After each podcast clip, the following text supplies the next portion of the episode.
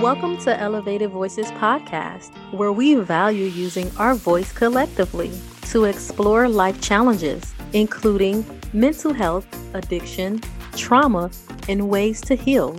With our voice, we empower, encourage, and transform lives. I'm your host, Dysheka Bibbs, a certified trauma focused therapist, licensed clinical social worker, and licensed certified addiction specialist. As you listen, ask questions, and enjoy the show, remember this podcast is not a substitute for a therapeutic relationship with a licensed mental health professional. As we embark on this journey together, let's elevate our voice to echo the sound for the voiceless. Today's guest is a hardworking man who values healing. With his professional training, life experiences, and over 39 years of marriage, it is safe to say his knowledge prepared him for his role as a marriage and family therapist, clinical mental health counselor, a certified Christian sex therapist, and a national certified counselor. He is passionate about attachment theory, which focuses on how we as human beings bond with each other. His motto is working with couples to build mutual love, respect, and positive accountability. His specialties include, but are not limited to, marital, premarital, affair recovery, and trauma recovery. Elevated Voices Podcast would like to give a warm welcome to Bruce Wayne Knight. Welcome, Bruce. Thank you so much for being on the show. Thank you, Dysheka, for inviting me to Elevated Voices Podcast. It's a real pleasure. No problem. Bruce, you have an immense amount of experiences across the board. What led up to you becoming a, a therapist? That could be a, a long story, but I'll, I'll keep it short. Uh, I became a pastor, first of all. I, I, felt called into the ministry, moved to New York, uh, started a church there, and then um, my uh, sexually problematic behavior kind of got in the way. Uh, we had to leave the ministry in 1990. From 90 to 2008, there was a crazy uh, off and on kind of recovery journey. First of all, we couldn't get help. So that put us in desperate straits. Uh, we did thankfully find a congregation that practiced grace. They actually made this statement to us that we don't condone what you did, but we also don't condemn you. We will walk with you to get through this. And that really has been kind of an ongoing mantra for us. One of the reasons why we eventually named our counseling center Grace Healing Journey because we were shown grace. Years went on. Uh, I count uh, 2008 as my time for uh, sobriety. My wife and I were talking about what kind of career I could get into because even at that point in time, years after 1990, didn't have any clarity on that. And she said, Well, why don't you go back to school and check in the counseling? I have a real passion for helping guys uh, recover from sexually addictive behaviors, as well as uh, we, uh, my wife and I have been married, as you mentioned, uh, almost 40 years, and we're passionate about being in relationship, healthy relationship with one another. And it, it's interesting. Uh, it's been my experience that whether uh, one is a part of a faith community or not, the problems that we have are pretty much the same. And so those two components, my my own sex addiction recovery journey, passion for relationships, and then having gone through that and eventually gotten help uh, has brought me to the place where I, I really see this more as a calling than a profession. Right. And so for quite some time, there was no help out there. Yeah. You know, and you and your family kind of sort of struggled. And I mean, you and your wife at the time struggled with getting you the support and the help that you need. How did that weigh on your mental health?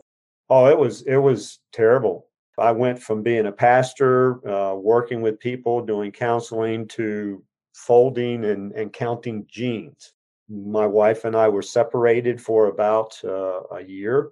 Two daughters at that point in time. I went back to my hometown to live with my parents again in my mid 30s. So there was a, a huge sense of self esteem that had eroded, almost erased, uh, no sense of direction.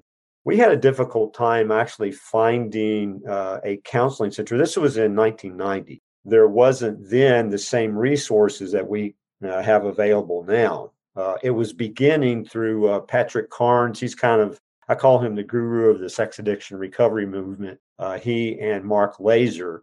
And early on, uh, it wasn't until the late 80s, early 90s that this response to a need that was repeatedly showing up in counseling offices was addressed. What you said is very important because things have changed over the years. But one of the things that you mentioned was when you did find that help, the organization said that they would show you grace. They don't approve of what you're doing or how you're doing things, but they will show you grace in order for you to have a foundation to heal. And I think that's what it's all about is the healing process. And there are so many people out there who struggle with various issues, various addictions, but because of the stigma or the lack of resources, they don't have the opportunity to receive the help. Absolutely. This was a, um, a church actually that helped us and probably the most at that point in time that was before we actually found formal counseling to to help that wasn't until that was in 1995, 96. Uh, we moved to North Carolina. We were living in Virginia then.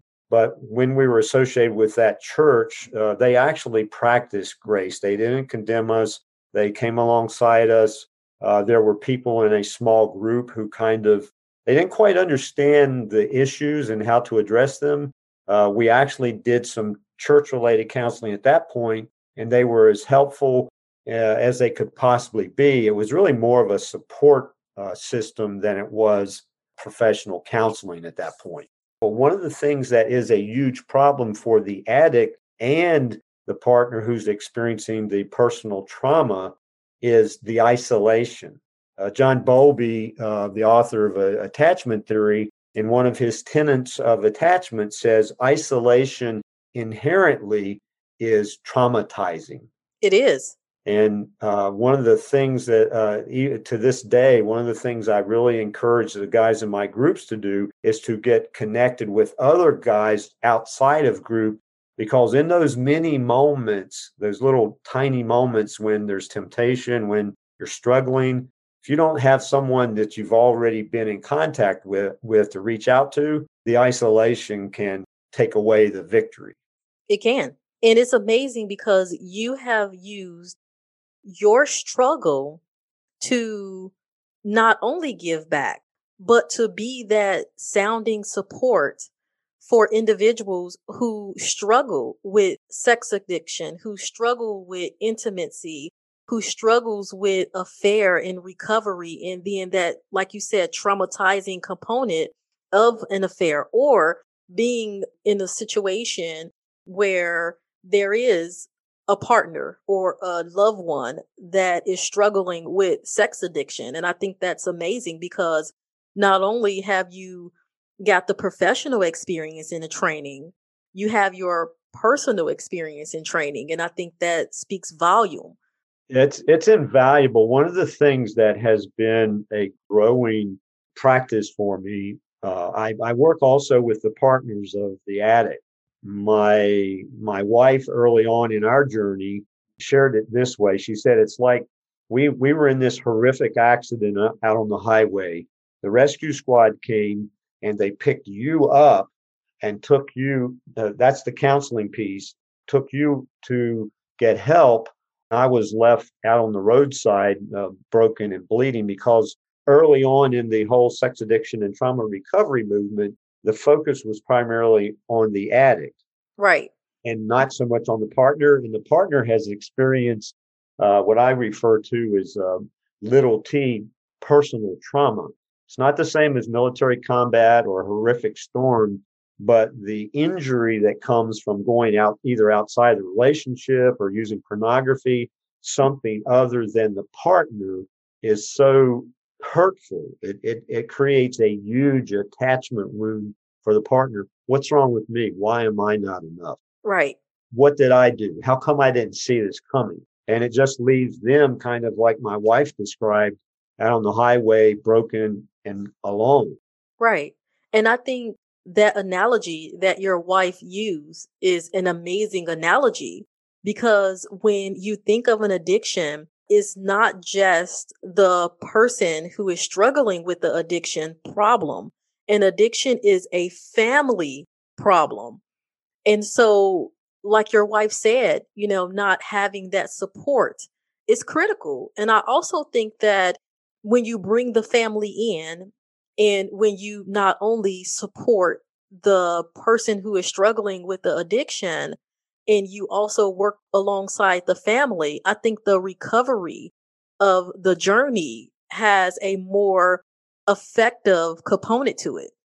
Absolutely, absolutely. Our our uh, I'm developing a model called what which I call the tapestry model, that includes a comprehensive approach to sex addiction and trauma recovery, where the addict has an individual counselor that's working with him or her. Uh, I do have some female sex addicts as well, not as many, but uh, then we also have a, an individual counselor that's working with a partner in her uh, emotional uh, trauma. The important thing for the spouses and the partners are establishing healthy boundaries where they get their needs met as well as the addict having uh, a program to, to help them. And then, as they're both individually healing, we add the component of bringing in uh, what we call conjoint couples check in, to where we kind of see how the couples are doing in their dynamics. And then gradually it moves from working with the individual to working with the couple. And then, if there are family members, children who may be impacted, depending on their developmental appropriateness, of course. I like that intricate model. Not only will that gives the individual time to face shame and guilt, but again, allowing the mm-hmm. spouse or the significant other, right. you know, process some of the questions again, like they may have, which is, you know, why am I not enough? Why is this happening to us? And then being able to bring them both together to focus on how do we move forward from here and making sure our relationship is stronger than before. I think that that is very critical because it can also debunk some of the myths that are out there when it comes to sex addiction and an affair. Well, uh, as far as the sex addiction side of things, uh, I think a, a, brief story will, will kind of set the tone. Before I became a, uh, professional therapist, uh, as a volunteer uh, leading a volunteer led sex addiction recovery groups, I, I went to a, a, DOM about the possibility of finding a church to host a, a group. And his first question to me was, why would people in the congregation want to have a sexual pervert sitting beside them? potentially a pedophile he went specifically from sex addiction to thinking that that was associated with perversion and a pedophile. And so, so part of the problem within the faith community, as well as even outside, there's there's a stigma. There's still kind of a, a red letter that goes along with sex addiction. Either you're a pervert and aren't seen as a regular uh, human being, and I'll say this all of the men that I work with are successful in their own right. They're professionals. Some of them uh, make over uh, seven figures. So it's not that. It's it's uh, something more internal. Uh, so that's one myth that it's just for people who are kind of weird. These are normal, everyday, professional, blue collar, uh, white collar. I work with people in the medical community as well as in the real estate community church members, pastors. I work with people from all walks and ethnic groups and cultural background. It pervades all of that. With the uh, affair myth, probably the number one, and you've probably heard this before. It's like the myth of the greener pasture. Right. I'm not happy where I am. Either my emotional needs aren't being met, my sexual needs aren't being met, or we're not able to work through conflict. So it's got to be better over here. And part of what people don't realize is whoever and whatever you are, you're going to take that into the next relationship as well. COVID has been kind of a mirror and a magnifying glass with relationships.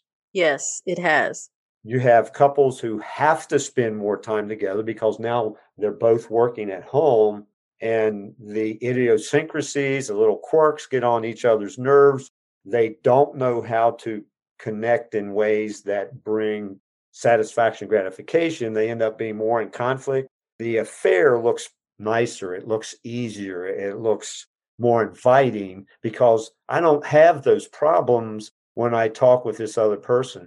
I don't have those kind of conflict issues when I'm hanging out with this other person. It's a fantasy. Exactly. Thank you. Thank you. You took the words right out of my mouth. And so I'm going to take a step back. Okay.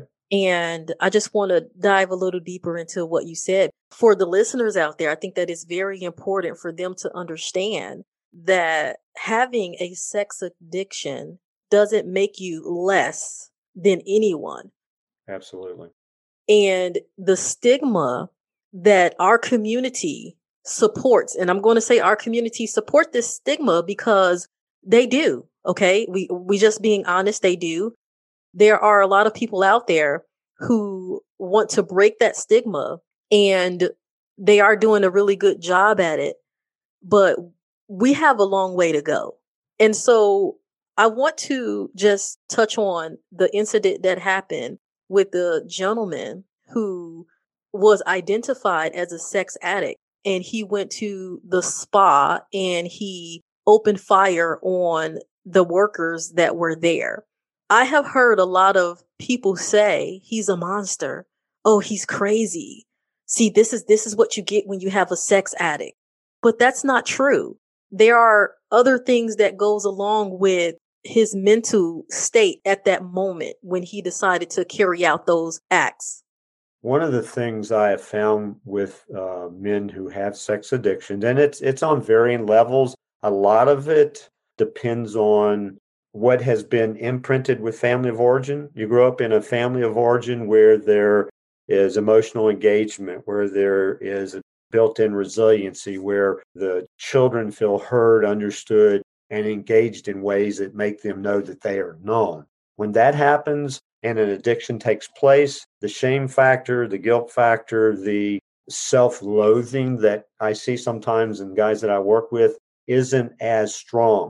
When that when the family of origin environment is not that secure environment where it's either lacking mom and dad's not available or even worse where mom or dad or both are diminutive or they're degrading or abusive then there's hardly any resiliency right to to deal with emotional uh, stresses and whatnot and so what happened with this gentleman is is terrible uh, for everyone involved.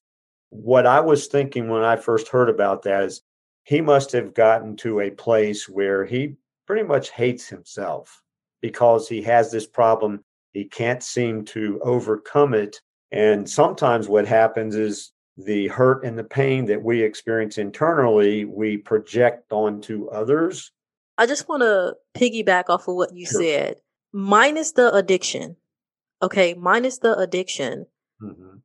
Your average person, when they are frustrated, irritable, right? Going through a rough patch, mm-hmm. they typically lash out on at someone. And it's normally typically, you know, someone that may be closest to them or, you know, a friend or a neighbor, um, someone in the same proximity as them. They lash out. So I just want to make it clear that we're not condoning what that gentleman did because he has this addiction that doesn't make him a monster no and just like you said you know there are other components that was going on within him that we will never know, you know, what those triggers were, but we need to better educate ourselves on the complexity of mental health because that at the end of the day that's what it boils down to. Uh, one of the things that i assess for uh, is is from an emotional regulation framework. And people that i work with uh, use sex to do that to numb out to escape to calm to comfort others in our uh, culture use alcohol they come home from work and I have to have a glass of wine or two or a bottle to to chill out after uh, with all the stress.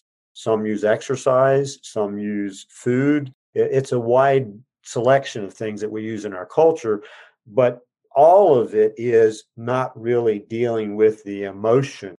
A lot of that comes out of what emotion was like in my family growing right. up. Was it okay? was was i able to express it uh, did someone help me learn how to deal with it and if that doesn't happen at, at our basic foundations then we have these uh, reactions to emotion road rage for example that's another one yeah you touched on something very important because i remember as a little girl one of the things that i heard a lot mm-hmm. is men don't cry little boys don't cry yeah yeah. and so, speaking to what you just said about that emotion regulation and being able to express your emotions in a healthy way and being able to talk about how you feel, just imagine being a little boy or a little girl and every day someone is telling you, suck it up. Yep. Don't do that. You're weak. Crying is for babies.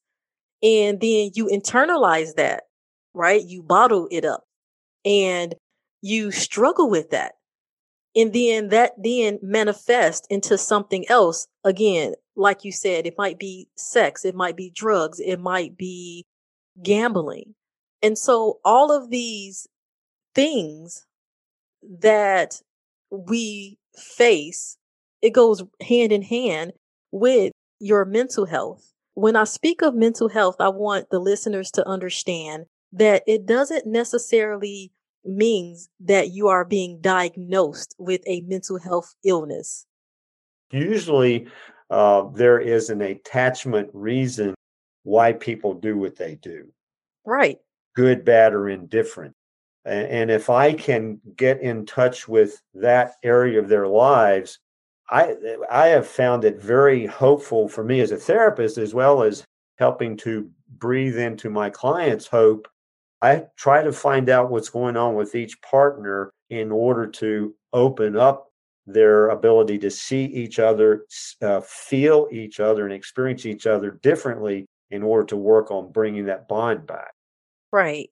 Speaking to your point of the bond, attachment is important, communication is important, and being able to utilize those two in order to work with the couples who are suffering and who are facing these tribulations and working with them and getting them on the path to heal.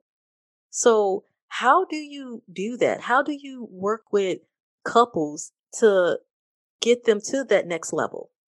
My first goal with every client, including the couples, is to create a non judgmental, accepting, uh, welcoming atmosphere. That's part of the reason that we're called Grace Healing Journey. It's all of those. There, there's grace that is involved, meaning we're here for you. We're, we're here to show favor, to show comfort. Uh, we see you, we hear you, we allow you to share your story. And one of the things I've heard from so many different people, you know, I've never said this to anyone before, which to me, that even right now, that just really saddens my heart to think about it. That I'm the first person that a lot of the addicts or the partners have ever shared what they share because they feel safe enough to do that. And so that's the starting point, creating a safe environment and then ascertaining where they are in their level of safety. Because I find, uh, especially if you're asking couples to be more intimate, you're asking them to be more vulnerable, to yes. take risks, to trust. And we should not trust someone if they're going to hurt us every time we become vulnerable, correct? Correct. so I assess for that, and then I may do a uh, intermittent individual sessions because sometimes a member of the relationship doesn't feel safe enough to actually express what they're thinking and feeling because of potential repercussion. So I give them some individual safe space to do that.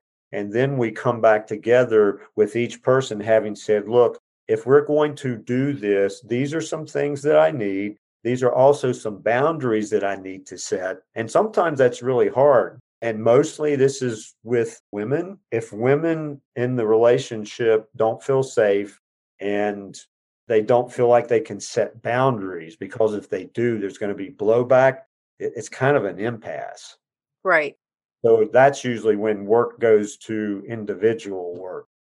Listeners, you have heard Bruce say there are several different ways that a couple can start their healing journey. It's not cookie cutter. One size do not fit all. And I appreciate him speaking to that because you don't have to be afraid. Bruce, I would like to ask you to share any advice that you have for a couple or a individual who is in a relationship that may be struggling or not sure if they have a sex addiction. So for for those who may struggle with sexually problematic behavior to a full-blown compulsive sex addiction where there are lots of consequences. The first thing I would like to say is there is help. Some get so weary of attempting on their own, try and fail, try and fail, try and fail. One of the biggest things I've found in this practice uh, and dealing with this population is that isolation is one of the biggest enemies. So, how do you address isolation? Seek help, reach out. One of the things I find with the partner is that they have, there's a tendency to focus on the addict and working with them. And then the partner is going through all this emotional upheaval and turmoil and feeling like, well, he needs the help or I don't have a problem. But the emotional roller coaster and the personal trauma that you've experienced, you you deserve help. You are worth the help. You are worthy of help, and uh, I would encourage you to reach out as well. There's a number of people in our Charlotte community who do some of the things that I do. That I I would encourage you to reach out and and find the help that you need. Thank you, Bruce. And if listeners want to reach out to you or learn more about you and your agency, how can they do so? Sure. Uh, you can visit us, uh, Grace Healing Journey. Our website is charlottetherapy.com, Instagram, and Facebook, Grace Healing Journey. And if you want to give us a call, our clinical number is 980 288 2396. Be happy to speak with you and address your concerns. Well, thank you so much, Bruce, for your time on Elevated Voices podcast. I really enjoyed having this conversation with you, and I hope that our listeners reach out and seek the help that they may need. Thank you very much. Thank you for tuning in to Elevated Voices podcast, where we enjoy using our voice to share information which promotes growth and change. Never feel like you are alone. Join our Elevated Voices podcast community at Elevated Voices underscore on both Instagram and Twitter. Stay tuned to bi weekly episodes wherever you get your podcast. If there is a topic that you would like me to cover, or if you have questions, you can send me an email via my Elevated Voices Podcast Facebook page. And remember, don't forget to let your voice be heard.